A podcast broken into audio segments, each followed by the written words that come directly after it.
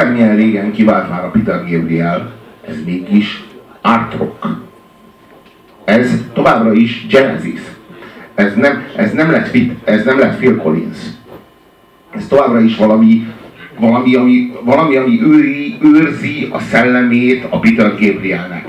És valamiért azt gondolom, vagy azt érzem, hogy a Genesis tagjai egyszerűen érezték a tarkójukon a Peter Gabrielnek a tekintetét. Hogy így mit kezdenek a branddel.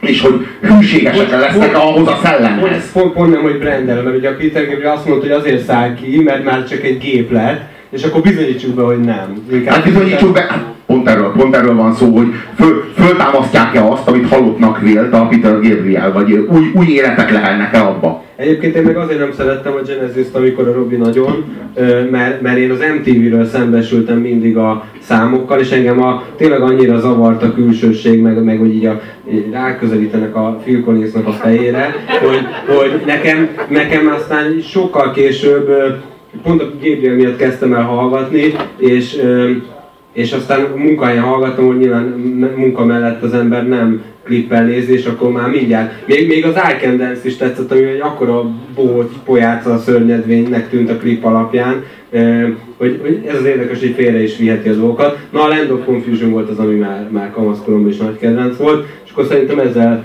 zárjuk is a mai adás genezisét. Tényleg kezdetnek raktuk be a Genesis-t, vajon miért?